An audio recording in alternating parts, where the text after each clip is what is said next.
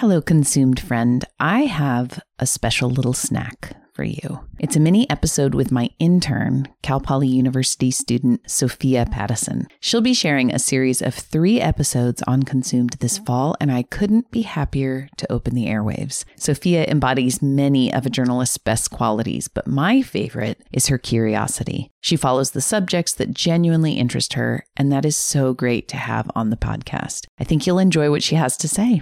Without further ado, here's Consumed with Sophia Pattison. Hi, I'm Sophia Pattison, a fourth year journalism student at Cal Poly San Luis Obispo. And at Consumed, I'm an intern under Jamie Lewis. I'm combining my love for multimedia production with the world of food journalism and the vibrant culinary scene here on the Central Coast. So, this is Consumed with me, Sophia Pattison. Welcome and thank you for listening.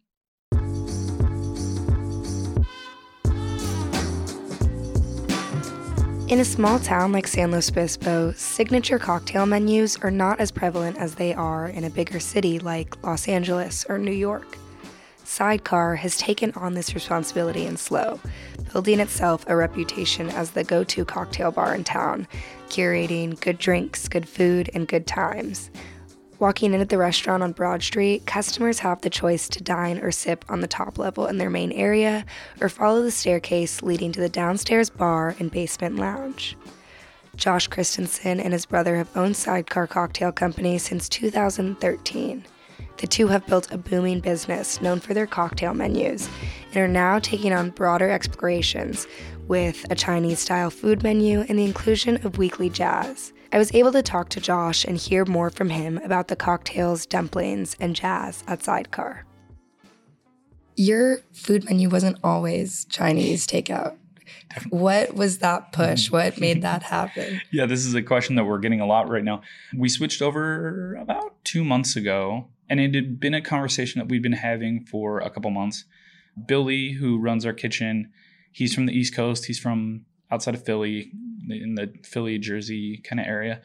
And growing up, he he would go out with his buddies into the city, whether it was Philly or they'd go to New York City, and you know they'd bar hop and they'd have their weekend nights out or whatever, and they'd always come out of a bar and get like late night Chinese food. It's it's I think a, a lot more prevalent back on the East Coast, especially in the cities, and he just had this super nostalgic kind of you know, feeling there are a couple places in town that do Chinese, but it's not as prevalent. And we just felt like, man, we we've been trying for years to, you know, push the restaurant. For the first several years that that we were in existence, the emphasis for me completely was on the bar program. We didn't reinvent the wheel or anything, but when I came back to town, I'd I'd moved back from Austin, Texas, where I ran a bunch of kind of high profile bars, and I I just felt like the cocktail offerings in town weren't quite what I had been used to. I just felt like, man, there's an opportunity to actually like fill a bit of a vacuum here. And it was something I was really passionate about. So we pushed the cocktail program really, really hard, which which has been great. And now that that's kind of, you know, that's that's our niche. That's what we're known for is is the cocktail program. But over the last couple years we've been like, wait, we have food too. I think we had kind of cemented so much like this image of a cocktail place that a lot of times people come in, they'd get a drink, and then they go somewhere else for dinner, and they might come back for a nightcap. We're like, man, we we've got to do something to incentivize people to actually, you know, eat. And so as Billy kind of started talking more and more about really wanting to do this Chinese idea, he was like, dude, and it's great food to pair with drinks. Like it just it works with everything. You don't have to have like a Chinese themed cocktail menu to do really well with this kind of food. And it's just it's comforting it's salty it's spicy it's easy to share. So as he kind of continued to push for that a little bit we were like man that yeah. You were saying that billy was telling you that chinese food goes with all of these drinks. You don't really have to curate a chinese style cocktail menu. What's the process of making your cocktail menus? So for the first shoot i would probably say up until about 2018 so 2013 to 2018, the first five years or so, I wrote pretty much every cocktail that appeared on a menu. I, I just I just love that stuff. I don't think I'm a control freak, but I definitely like to have my hand on things. And for the first five years, I safeguarded that process quite a bit. One of the things we've always been committed to is is educating our staff about what we do and about spirits, about the history of cocktails, about technique, all, all, all those things that I mentioned.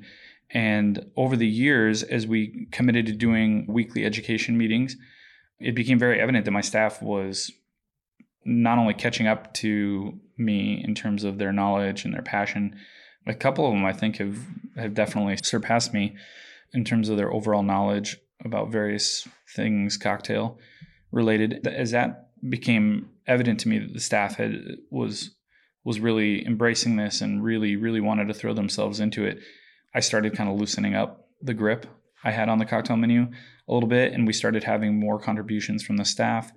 Then in in 2018, in late 2018, that's when Danielle took over the bar. And Danielle's extraordinarily talented, and she has a phenomenal palate. And she's been exposed to a bunch of things. She ran some really good cocktail programs up in uh, San Francisco before her family moved down to the area. And she really kind of took the reins and bartenders promote this this idea of a bartender roulette is what we call it. So if a guest comes in and they're kind of like i don't really know what i want you know we'll encourage them we'll say tell you what tell us a couple things you like or even better tell us a couple things you really don't like and we'll let it rip. Several of our very popular cocktails over the years have been created that way by like a bartender kind of having a conversation with a guest riffing back and forth and then putting some together. They've got a notebook behind the bar and so they always write them down when one goes over really well. And you know as a staff we'll kind of all kind of dink and dunk over it be like oh this is oh it needs something here or it's a little too heavy here or whatever it is. And so there might be some minor tweaks but but a good number of the cocktails now were born as roulettes. On your website i saw that you guys had a cocktail playlist. How did that come to be i used to be behind the bar like five nights a week and I'm really not anymore. But uh, I definitely created plenty that I. It sounds weird, but like a couple of the cocktails that were on earlier menus, like I I had dreams of, like I kind of like dreamt up, or I'd be traveling. I'd go back to Austin to visit buddies, and I'd have a crazy cocktail that would inspire like a whole kind of rabbit hole process for me and I'd be like, okay, I know that I want to use this really cool ingredient. During that process, I'd often be doing that at home and kids were younger then and they'd go to bed and then I'd kind of go into the kitchen and treat it as my little like research lab. I'd usually put on headphones and I'd be playing music or I'd put on like a really dumb movie or a dumb TV show. I'd watch What's Always Sunny in Philadelphia or I'd watch Anchorman or just something kind of mindless and silly and familiar to me. One of the things that I really enjoyed doing and I still actually have a pretty heavy hand in this is naming the cocktails a lot of times they were things that were either pulled from a lyric of a song or like a line from a movie. Uh, several years ago, I was going to a bunch of city council meetings and I was hearing so many ridiculous things that I started using. I'd have a notebook with me and I'd be like writing down just like things that I thought were either really cool, really funny, or really dumb and be like, okay, well, that's a cocktail. I heard someone at a city council meeting once say, oh, it's all falling apart according to plan. And I was like, well, that is definitely going on the next cocktail menu. Going through that process and like utilizing pop culture to derive many of the names of the cocktails. Like three quarters of these songs are named after like songs or lyrics in a song or whatever. I should really start kind of putting on like a p- playlist. The first iteration of that, I think each cocktail was listed out with all the ingredients. And then at the very bottom, I would just pick like a random line from the song and I would just type it out below the description of the cocktail. And then on the very last page of the menu, I, I had a like a list where it was kind of like, okay, this cocktail corresponds to this song by this artist. I wasn't doing like QR codes or anything, and I wasn't actually developing a Spotify playlist or anything like that. But eventually that evolved into, I think, as we were coming out of the pandemic, I was like, I should just put a QR code on here and send them to the playlist. It, it's goofy. It's all over the place. I mean, it goes from country to like classic rock to hip hop to industrial German heavy metal like you know it's all over this like synth pop canadian synth pop. It's not very synergistic but but the fact that it's attached to the cocktail menu i guess that's the synergy. And so uh, we just thought it would be a kind of a fun thing so we tried it out. Yeah that's so cool. Yeah so i guess music does have a big part at sidecar. So can you tell me more about this recent push to reopen on Sundays and why include jazz with that? A couple reasons. First, the space feels kind of jazzy down here when the lights are dim and we've got candles up and the brick walls and the bookshelves. It just feels like it's kind of like an old school smoky jazz lounge. So we felt like it was appropriate from an aesthetic standpoint. I don't feel like there's a ton of jazz in town like going on. I know that there are some places that do it. The response or whenever I hear people talking about that, they're like, "Oh my god, it's so awesome. I wish there was more of that." So we just felt like there was a demand. Another really, really big kind of motivating factor is years ago when I was in college in the early 2000s here, this place was a couple different places. It was a place called Fish Daddies, it was a place called Garoppolo, and then later it was Creekside. And both Garoppolo and Creekside, they used to have in the in the actual bar down here, not the not the den that we're in right now, but in the bar they had it regularly scheduled to have like a little jazz trio or or or a quad like play down here and I remember, you know, when I was in college, I'd be like, man, this is like, this is like the fancy date night place. Like I can go and try to like impress someone. You know, we can listen to jazz and have a martini or a glass of wine. We call it the den.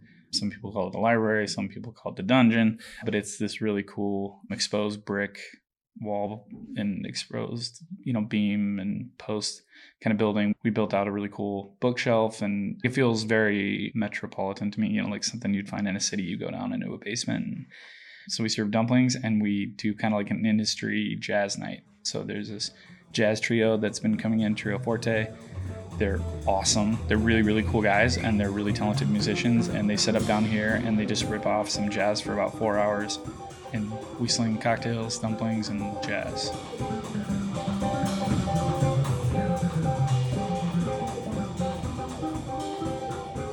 This is Jazz Trio Forte, made up of Jacob, James, and Aaron. After playing at Sidecar consistently for over three months now, the group had great things to say about the gig and, in particular, the space. How does this Sidecar gig compare to experiences you've had performing at other SLO bars or restaurants? What has that experience been like in San Luis Obispo? This one seems more music focused. A lot of the gigs jazz or even like singer songwriter gigs are kind of like background gigs. We've all played a fair number of, of those kind of things, especially like wineries and bars and stuff like that, or even restaurants.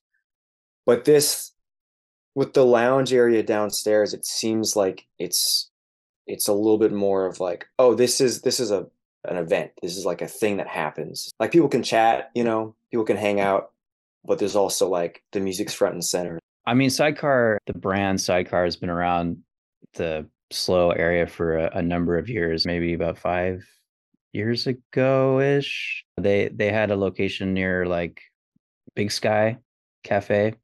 I remember playing there even years ago and doing brunch on a Sundays, and that was wonderful. And it felt kind of very like wholesome and sort of connected to the community. As kind of Aaron was saying, sometimes show up to certain venues or even private events and it's definitely a, a backgroundy kind of vibe so there's been a plethora of musicians that have like sort of established that basement scene as like a hip environment to meet people and bring sort of a good energy and just like musicality not just for the locals but also for for those coming in who are from out of town and also students. And so yeah i think that's what's different is is you know the music aspect plus the excellent customer service and just friendly hospitality and obviously the owner is super involved with the local community as well.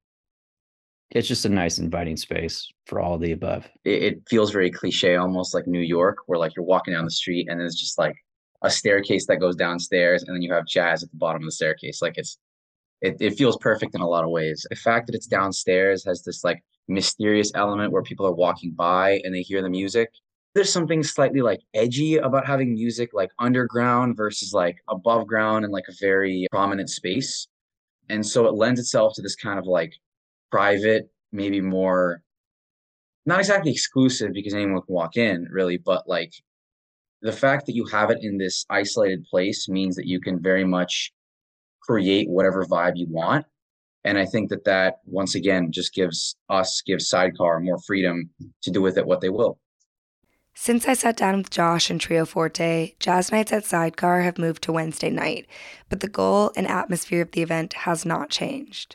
The world is a pretty dark place right now. There's a lot of strife and a lot of anxiety and war and all the stuff and the economy and blah. We really want to be a place where people can go and relax and kind of detach from some of the harsher realities that are going on right now. We don't want to be you know advocate for you know putting your head in the sand or being completely unaware of what's going on or not being affected by it but we do feel like everyone needs a reprieve and people need a place to come and commune with one another. I think if we were just here slinging poison every night and we didn't have a strong connection to the community, I, I wouldn't I wouldn't feel anything for it. Part of our reason for existing here has always been to serve the community and to connect with the people that come in here and to be contributing members of our community. But the importance of doing that now is even greater. To learn more about future Sidecar adventures, check them out on Instagram at SidecarSLO or on their website at sidecarcocktail.company. Thank you again for tuning in and learning more about the Sidecar Cocktail Company with me. That is all for this episode of the Consumed Podcast. I'm Sophia Pattison.